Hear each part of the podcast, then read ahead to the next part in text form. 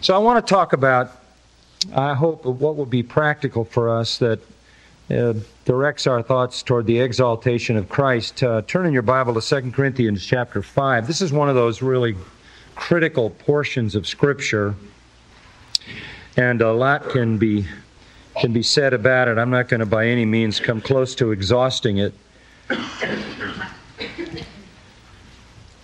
One of the things I've learned as a pastor for many, many years is that people can easily forget the main thing. We can get sidelined and distracted and pushed off the main track so easy in our Christian experience, and it's really, really critical to get back to the main emphasis. I just started last Sunday preaching through Luke 15. I've been waiting my whole life to get to Luke 15. And I told the people Sunday, if you think I'm going through this fast, you're wrong. I didn't wait all these years to get here and then go flying by. So get ready for a long siege uh, as we attack Luke 15. Luke 15 is that incredible chapter with the three stories that Jesus told one about a lost sheep and one about a lost son, or a lost coin, and one about a lost son. We call it the prodigal son. The lost sheep, a man had a hundred sheep, lost one, went and found it. A lady had ten coins, lost one went and found the one. Father had two sons. One was lost, and the father went out and embraced him when he came back. But the theme of the chapter comes at the end of each story when there is a great celebration. You remember the shepherd, when he brought the sheep back, called the whole village together and had a celebration over the sheep that was found. And you remember the woman called her neighbors, her friends and neighbors in the feminine and the Greek, her lady friends and neighbors to come and celebrate when she found the coin. And you remember the father killed the fatted calf and put on a party to end all parties to celebrate the return of the son. And all of that depicts the joy of heaven over one lost sinner recovered. All those stories they really aren't stories about sheep and coins and lost things and found things. They're stories about what makes God rejoice. The joy of God. You know, we talk a lot about the attributes of God, the incommunicable attributes of God like omniscience, omnipresence, omnipotence, immutability, eternality. Those things that are true of God and of no one else. They're incommunicable. We, we know about those. We talk about the communicable, communicable attributes of God the things that we possess in some measure, being made in the image of God. We, we understand uh, God's righteousness and holiness. We understand His justice. We understand His wrath and His anger. We understand His compassion, His mercy, His love, His grace. Those things which in some measure are communicated to us, and we have some experience of those things, even more so as we are redeemed and the Spirit of God activates those things in our life. But rarely do we ever hear about the joy of God.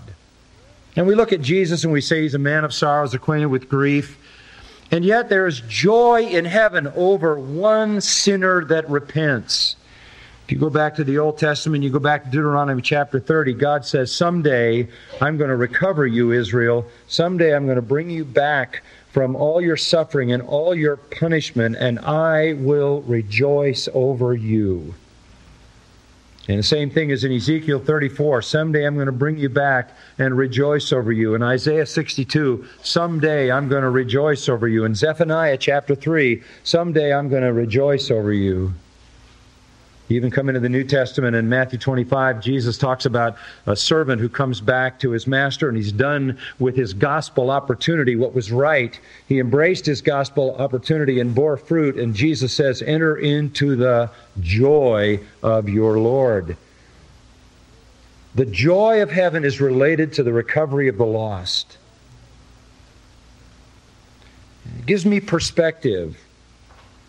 I want to live a life that brings joy to God. There's enough stuff in my life and enough stuff in our lives to, to sadden the heart of God, to grieve the Spirit, to quench the Spirit. There's enough of that. I want my life to bring joy to God. I mean, isn't it amazing to think that as a believer, I could participate in something that made God rejoice? Amen. That made the the angels around the throne join in the joy that made the redeemed and glorified and triumphant saints in heaven also add their voices to the rejoicing? How could that happen? How could someone like me, the chief of sinners, if I can borrow Paul's language, how could I do anything to make God rejoice? Most of my life surely saddens him. There's even corruption in my preaching and my praying and my worshiping because I can't detach myself from my fallenness. In fact, the thing that appeals to me, and when I wrote those words about heaven, heaven appeals to me, and it's not the gold streets and the pearls and all that. What appeals to me about heaven is the absence of the John MacArthur that I'm tired of living with. You understand that? How in the world can I bring joy to God while I'm here? And the answer comes when He's able to use me to bring one lost soul into His kingdom. Jesus said, They rejoiced in that village more over one sheep that was found that repented it than 99 that didn't repent. The joy of heaven is tied to the conversion of the lost. This is how we make God rejoice. With that as a background, look at this text, 2 Corinthians 5. It always takes me a while to get where I'm going when I preach. But I just want you to notice there's a familiar statement here, and it's um, in verse 20. And you've heard this preached in sermons and at missions conferences and things like that. And it says in verse 20, we are ambassadors for Christ. We have been commissioned, we have been called, we have been sent into an alien environment, this world, by God in the name of Christ to do what?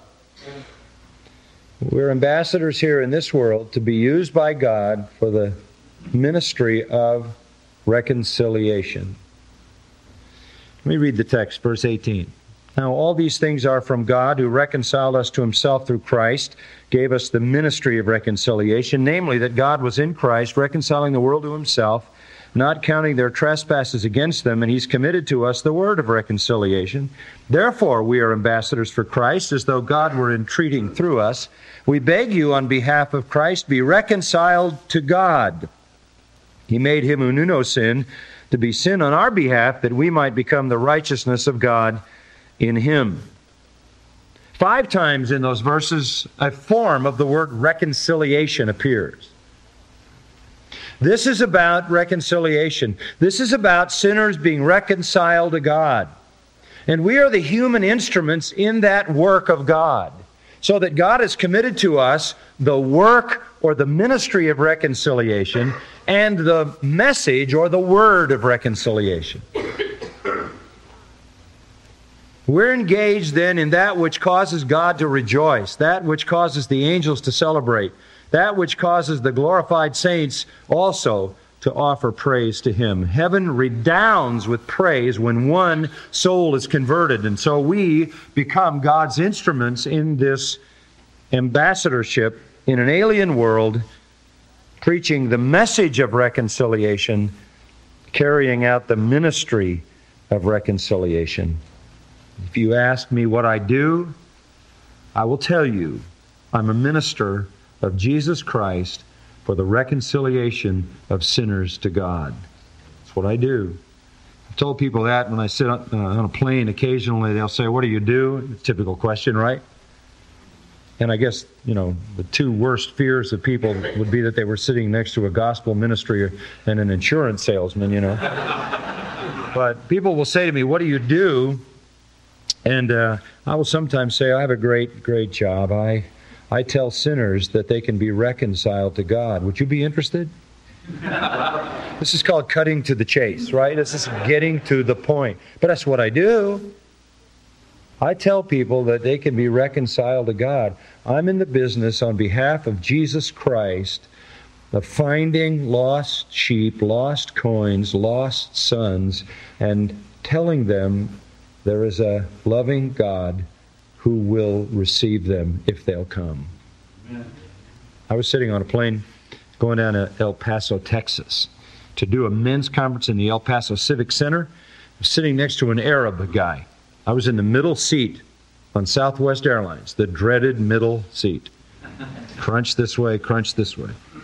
And this guy next to me by the window is Arabic. And um, I got my New Testament, writing a little bit on my paper and notes, you know, what I'm going to say when I get there.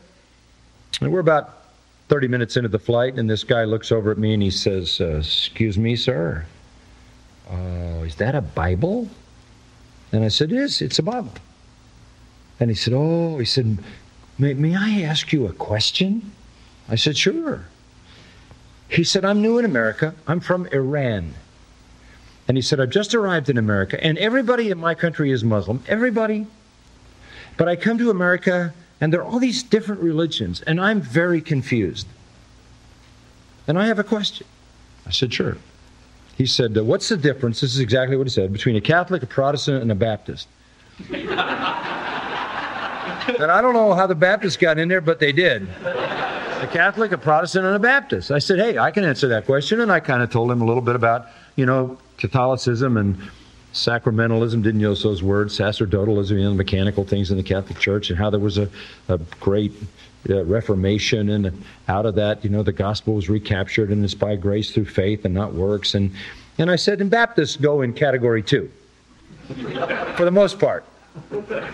And I just made a simple explanation. Then I said to him, I said, by the way, sir, since you asked me a question, could I ask you one? Of course. I said, um, and I knew the answers, but I wanted to hear it from him. I said, do, do, um, do, do, do Muslims, uh, do Muslims have sins? He said, oh. He said, we have so many sins, I don't even know all the sins. So I said, uh, I said, well, um, could I ask you one more question? He said, of course. I said, do you do those sins? He said, all the time. I do those sins all the time. In fact, he said, this is true. I'm flying to El Paso to do some sins. I said, really? This is a pretty honest guy. I said, uh, he said, Yes. He said, I, I, When I was immigrating, there's a big immigration point through El Paso. When I was immigrating, he said, I met a girl and we are planning to sin. Whoa. So I said, um, How does God, as you understand that, how does God feel about your sinning? It's very bad. It's very. I could go to hell. There's a hell in Islam. There's just no redemption. There's just no salvation. So I could go to hell. I said, well, then, you know, why do you keep doing them? I can't help it. I can't help it. I said, do you have any hope that you will go to heaven? And I'll never forget what he said. He said this I hope the God. They say the God because that's a direct translation of Al Ilah, which is two words contracted to Allah. I hope the God will forgive me. And then I said something that I really didn't think about. It just came out. I said, Well, I know him personally, and he won't. I'm telling you, it blew all his fuses. Because the God of Islam is so transcendent that no one knows him. He's apathetic, indifferent, and distant. And he looked at me like I was crazy. He, he looked at me and said, You know personally the God? Like, you know, what are you doing in the middle seat on Southwest, you know? I mean, if, shouldn't you have your own plane at least if you know God? I mean, he just didn't compute. But, but I said, I do know him personally, and he's revealed himself in his word, and he says that he is too holy to overlook your sin. And I said, You will perish in hell. I said, Unless. And I said, Have you ever heard of Jesus Christ? Because through him you can be forgiven and reconciled to God. He said, Really? And I gave him the gospel, took his address, sent him a bunch of material. Never heard again. But I think there was a surprised girl in El Paso when he arrived. May have fouled up his weekend a little. I look back on that and say, really, that's what I do. I can't predict the outcome, but I understand the responsibility. We're in the recovery business. We're out there letting the Lord use us to find that sheep and that coin and that son and bring joy to the heart of God. This is our life. It's the ministry of reconciliation. Sinners can be reconciled to God, not on their terms, but on His, right? He's the offended party, right? The only the offended party can determine what the means of reconciliation is. Let's talk about reconciliation for a minute or a few minutes. How are we to understand this reconciliation? First of all, it is by the will of God. I'll give you four little points to think about. First of all, it is by the will of God. What I mean by that is we're not trying to convince the sinner and God at the same time. I mean, wouldn't it be tough if we had to convince the sinner that he needed to be reconciled and then had to convince God to take the sinner? But you want to know something? That's essentially Roman Catholic theology. Do you know why they pray to Mary? Do you know why Catholics pray to Mary? They, I'll give you the, I'll give you the formula. You don't want to go directly to God. He's way off, busy with, you know, running things in the universe. He's super holy, righteous. He's tough. He's a God of wrath and vengeance. You, you don't want to go to him. Um, you could go to Jesus Christ, but Jesus Christ is pretty tough, too. But Mary, she's a softy. And who can resist his mother? So you go to Mary, and Mary goes to Jesus for you. And Jesus can't resist his mom. And that's why they call her the co redemptrix.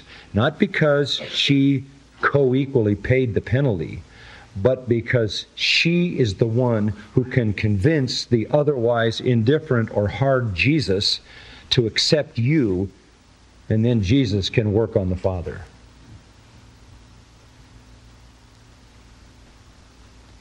This is because in that system, God is not by nature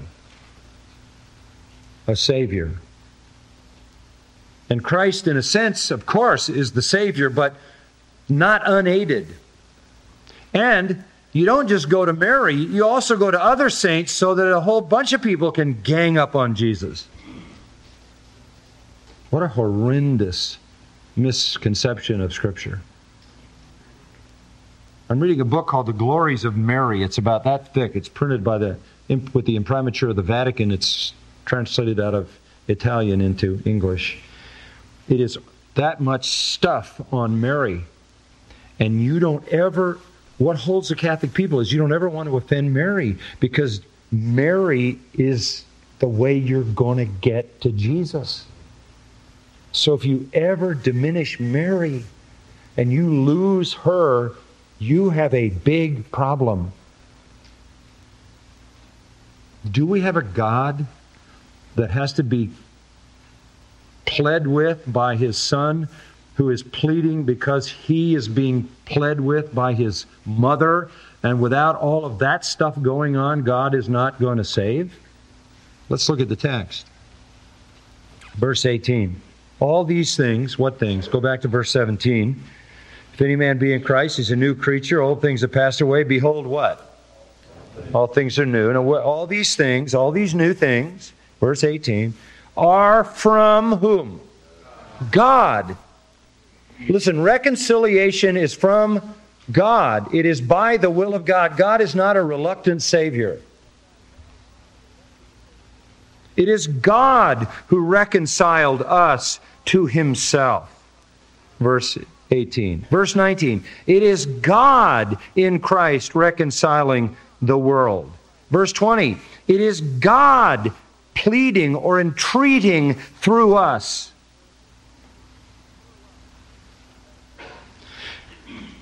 We don't have to convince God. God is by nature a Savior. That sets him apart from all other gods, all other deities, all other false gods.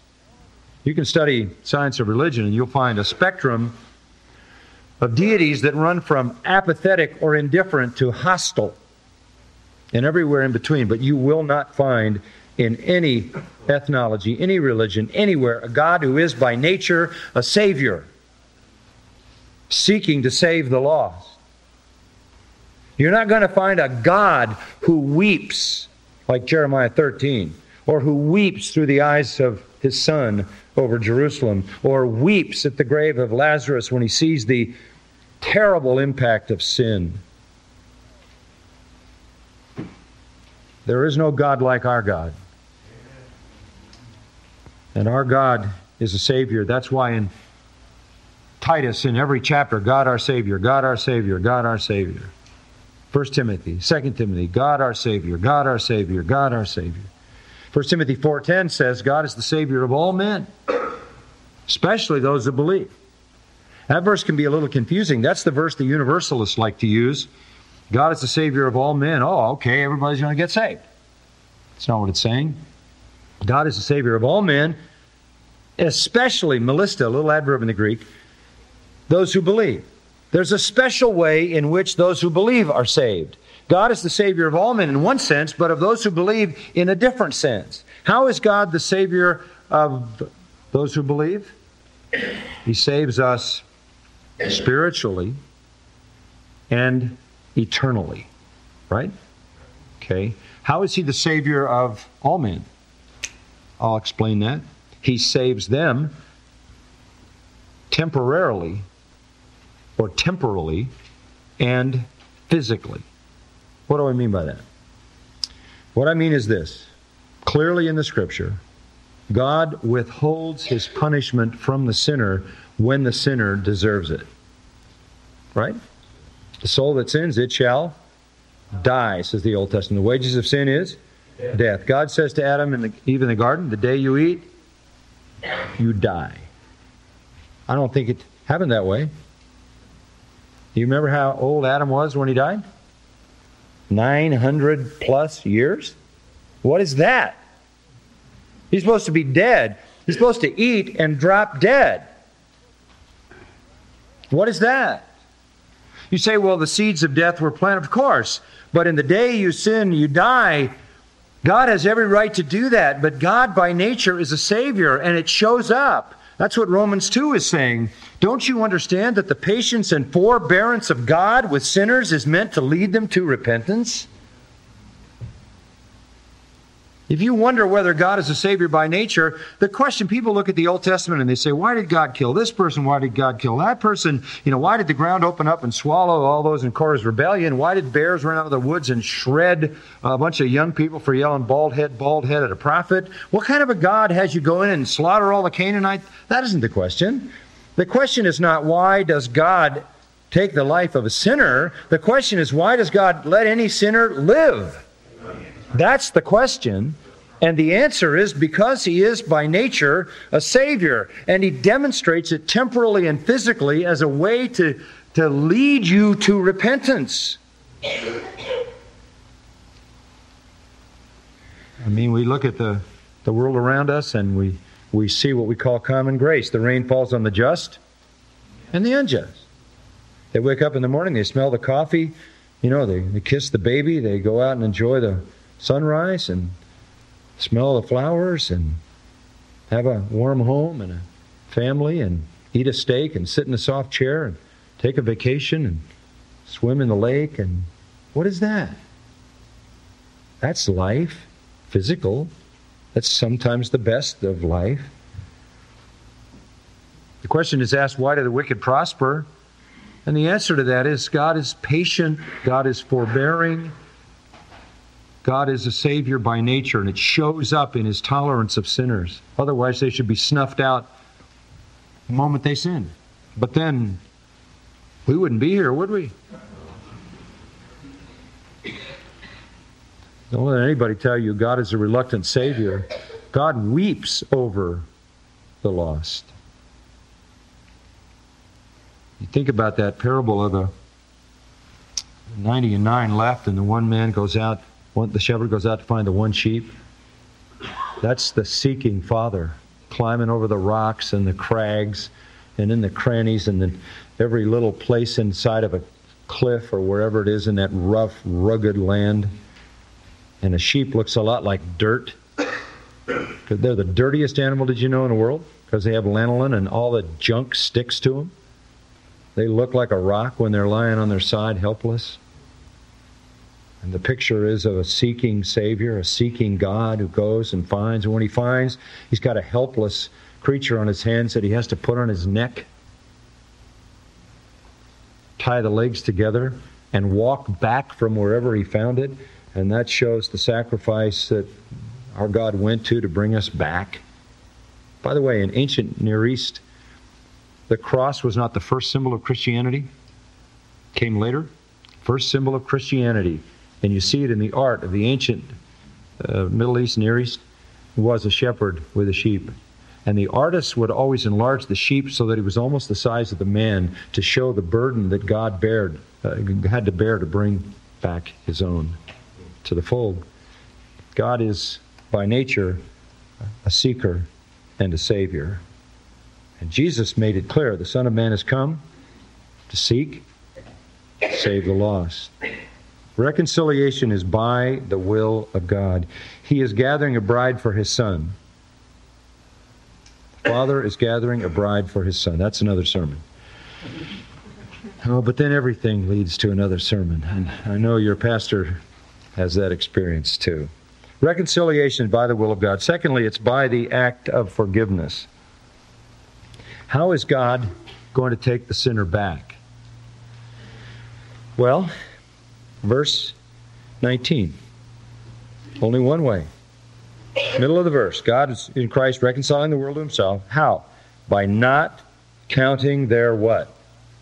Trespass. That's the only way. God has to overlook our sin. Can't be an issue. If our sin is an issue, we can't reconcile.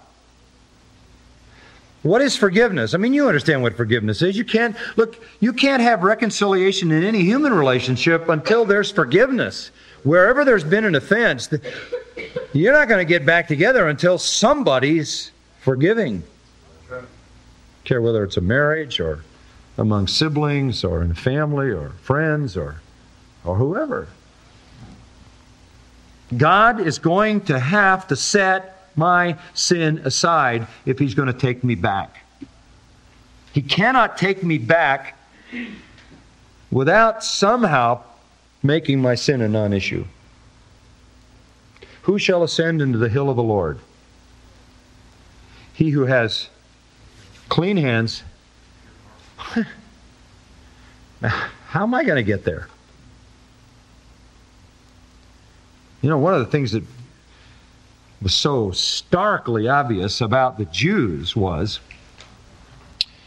they thought they could come back to God on their own without even asking forgiveness. You see, where is that? It's in the Luke 18 passage of the, of the Pharisee. God, I thank you that I'm not like other people, even this publican, I fast, I tithe, I pray, take me. Here I am. Aren't you thrilled to get me? I mean, that was their religion. And, and how did they come to that point? Romans 10, Paul says this.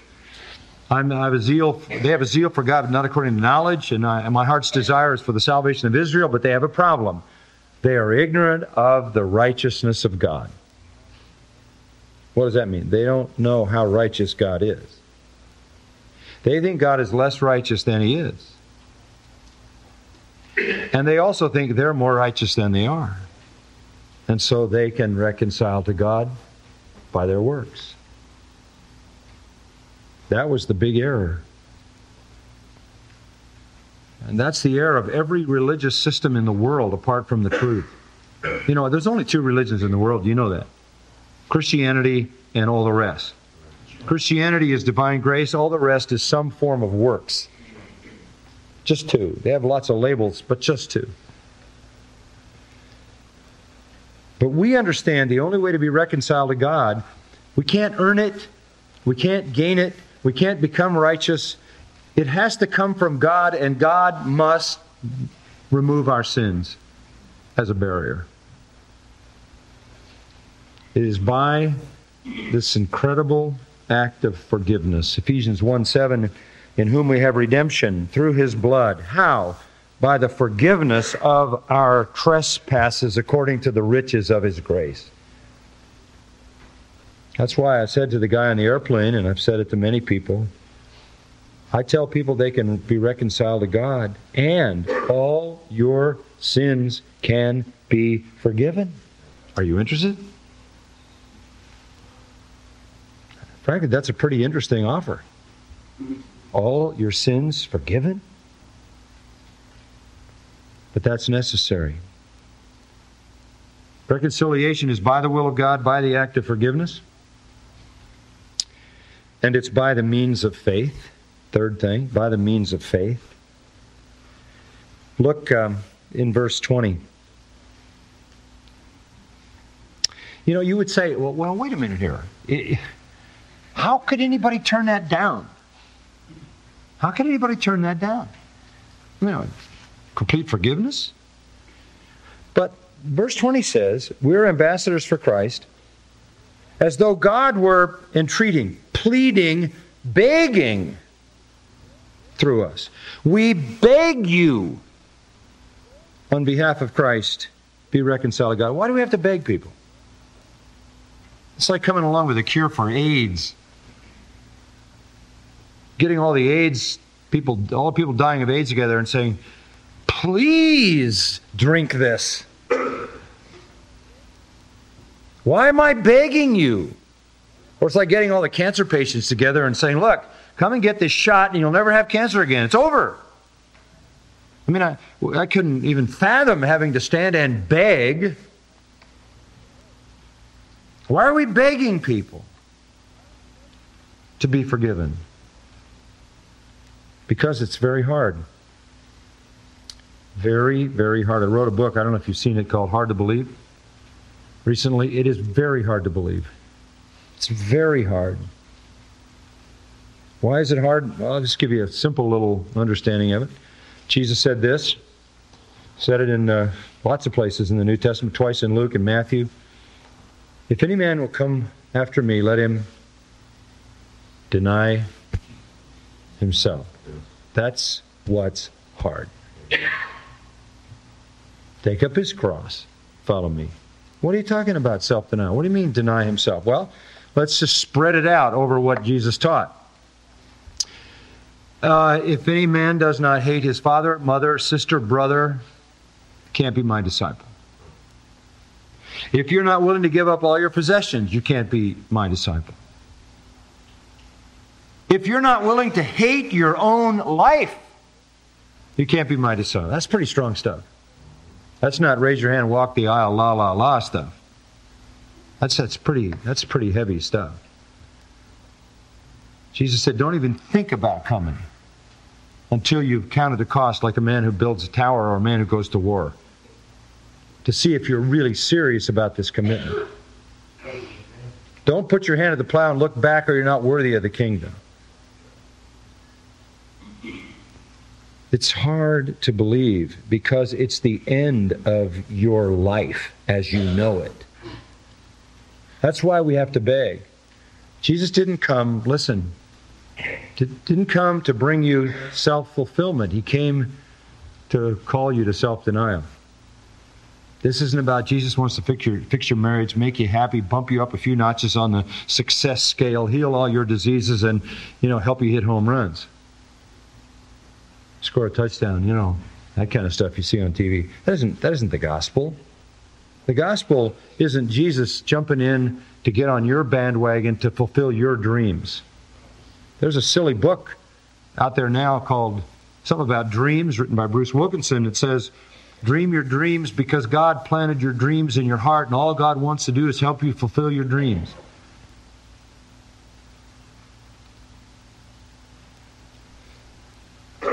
When it, when it says, let, uh, let anybody come after me deny himself, to deny yourself is basically a word that means to refuse to associate with.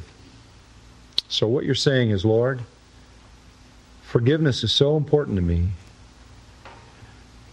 If it costs me everything, that's fine. I have nothing of value anyway. Jesus went on to say this Whoever loses his life shall find it. Whoever holds on to his life will lose it. Just ask this question What are you willing to give in exchange for your soul? But we let go of self very, very reluctantly. And you see, today in the church, a gospel has been designed, a pseudo gospel that doesn't even ask for that. That's sad. Because people think they're Christ's when they're not. It's hard. That's why we end up in verse 20 pleading, begging. Because you have to give everything up. Luther, in his 90, uh, 95 Theses he put on the door at Wittenberg, that launched the Reformation. Number four of the 95 was that true repentance is characterized by self hatred. I was listening to Christian radio up in Pittsburgh today. I was driving from, I don't know, somewhere in Pennsylvania to somewhere else to the airport. And uh, there was this well known Christian preacher on there, and he was saying, You have to love yourself. You have to love yourself. If you don't love yourself, you know, you can't love God. You can't love other people. And I was just, I was saying, What is he talking about? Because Jesus said you have to hate yourself, you have to hate yourself. You... It isn't some kind of a, a masochistic self abuse, it's a hatred of everything you are as a sinner. And it's a desperation that says, I give up all of it. That's what confessing Jesus as Lord. I give it all over to you. That's why it's hard you know, we have these little simple gospel messages, and then the organ starts to play, and somebody says, you know, pray this little prayer, now you're in. Well, where's the struggle? Where, where, where's the battle of the soul? Jesus did more to push people away than any modern evangelist I've ever heard of. He said, Many of you are going to try to enter the kingdom. You're not going to be able to. You're not going to be able to. Because you, you won't be able to let go of yourself.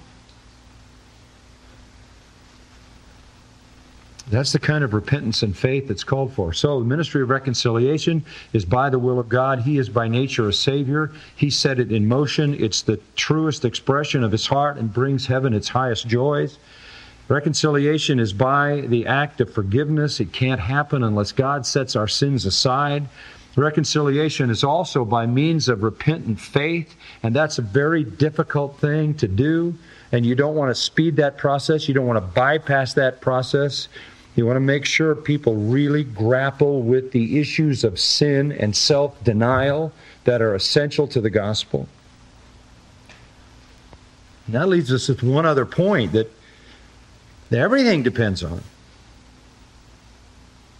Because we now have a serious issue for facing. And here it is God is the Savior by nature. God is willing to set aside our sins and not count them against us. That, that is to treat us as if we never sinned.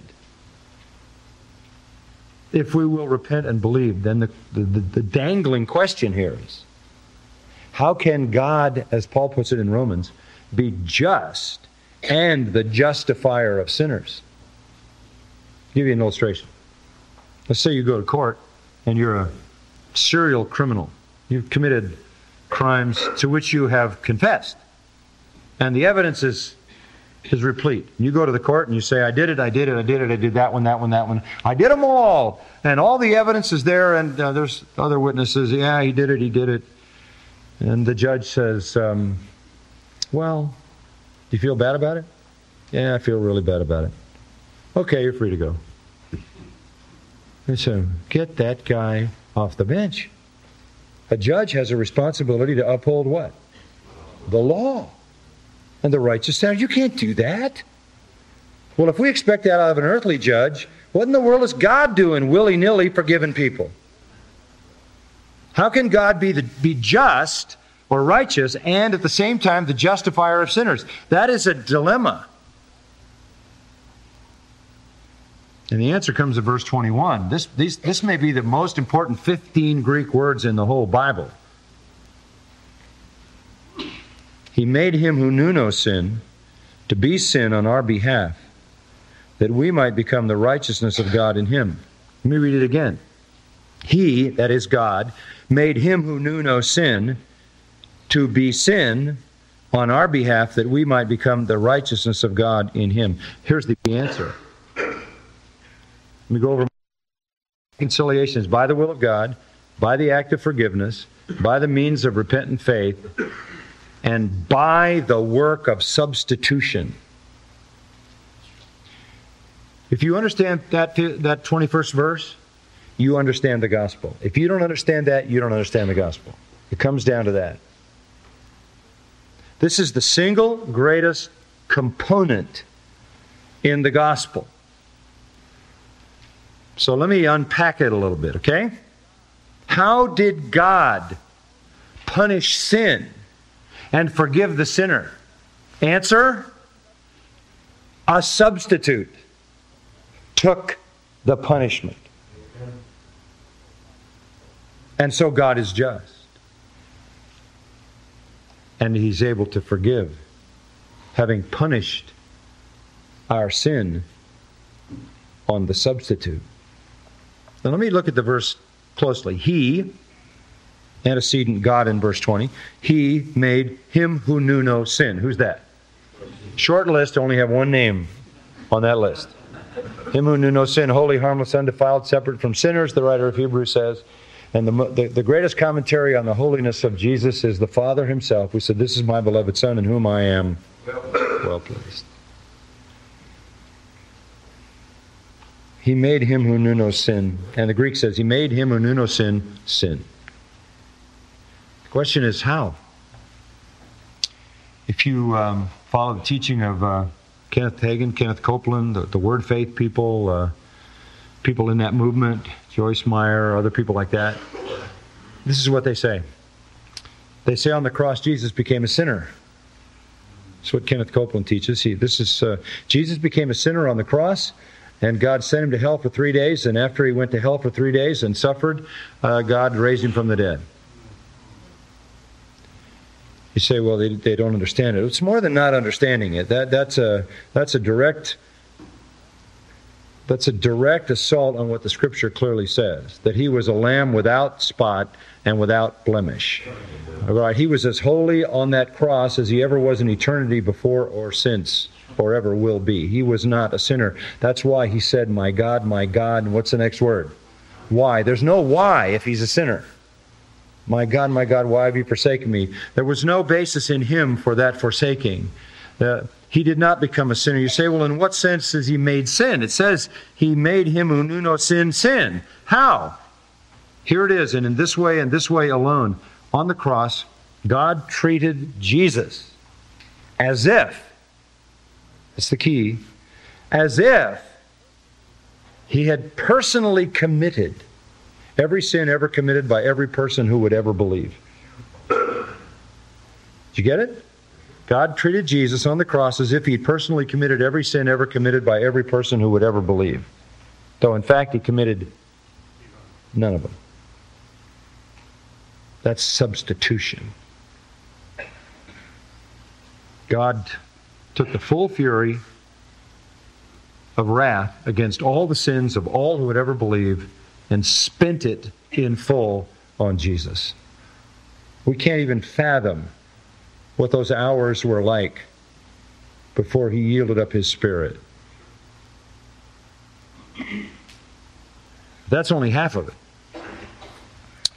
The last part of verse 21 says, In order that, he did it for us on our behalf, he was the substitute for us, in order that we might become the righteousness of God in Him. Now, this is the, this is the same great truth of imputation or substitution from the positive side. On the cross, was Jesus a sinner? No. Are you righteous? No. On the cross, God treats Jesus as if he's a sinner, so he can turn around and treat you as if you're righteous. On the cross, God covers Jesus with your sin and pours out his fury so that he can cover you with his righteousness and pour out his blessing. Amen. That's both sides of imputation and both sides of substitution. You know, it even goes deeper than that. If I were God, I, and we can all be glad that's not the case, but if I were God, I might have said to Jesus, you know, it's a lot to ask to have you go down on that mucky planet and hang around for 33 years. I mean, what's the point? You ever ask yourself that? I mean, what's the 30 years about? 30 years he's living up there working in his father's carpenter shop, and nothing happens except one trip to Jerusalem. We don't know anything else when he's 12. And Don's fully, fully conscious now of his, of his mission. But I mean, what is he doing for 30 years? And if I had been God, I might have said, you know, look, I do need you to go down, but I only need you for a weekend. You go down on Friday, they'll kill you. You can rise from the dead on Sunday and be back. Just I just need you for the weekend. It'll all be over really fast. I mean, after all, the whole deal is about substitution. It's about death, and it just what is this 33 years about? What is the point? What? I'll tell you what the point is. When Jesus was being baptized by John the Baptist, John said, "Wait a minute, this isn't right. I shouldn't be doing this." And Jesus said, "Oh no, no, you have to do this. I must fulfill all righteousness." That's a way of saying, I have to live a righteous life and touch every point of righteousness. Um, he was at all in all points tempted like we are. That's chronological. He was tempted the way a little uh, tiny toddler is tempted. He was tempted the way a little child is tempted. He was tempted the way an older child is tempted. He was tempted the way an adolescent is tempted, an older teenager, a young adult, a mature man. He was tempted at all points in life. What, what, what is, why is he living that whole life being tempted and yet never sinning? Why? why? I'll tell you why. So that that perfect life can be credited to your account. Amen. On the cross, God treats Jesus as if he lived your life. Turns right around, treats you as if you lived his. Isn't that amazing? And that is the great heart and soul of the Christian gospel. There's no condemnation to us. Our sins were paid for. God saw Christ as if he'd lived our lives and he sees us as if we lived his. Staggering. And now Jesus isn't ashamed to call me brother. And the Father allows me to be a joint heir with Christ and is preparing a place for me in his own house. This is the glory of the ministry of reconciliation and the glory of our Christ. We have a great calling to bring heaven joy by being faithful ambassadors. Well, we'll stop there. Let's pray. Father, it is an immense joy to see your word unfold before our eyes. The truth that saves, the truth that sanctifies, the truth that comforts, the truth that edifies the truth that gives hope. We have hope in your word. And while some say the Bible can't be understood, it's not clear, we see it all so clearly. Thank you for giving us a message that is light to our, our minds, that is power to our lives. Thank you for this wonderful church. Thank you for Pastor Tommy and his faithfulness, and his love for you and his love for the people. I just pray that his love for his people and their love for him will continue to grow to the glory of Jesus Christ. That the word will continue to go powerfully out of this place, not only from the pulpit, but through the lives of all who are a part of this great church. And may uh, the light shine brightly here Christ being lifted up, may he draw men to himself. We thank you for this glorious gospel. We are unworthy to be the benefactor, the beneficiaries of it, to know the benefactor, to have access into your glorious presence through Christ. May we consider the privilege that you have given to us to be ambassadors, to bring joy to your own heart as we proclaim this gospel. We thank you in the Savior's name. Amen.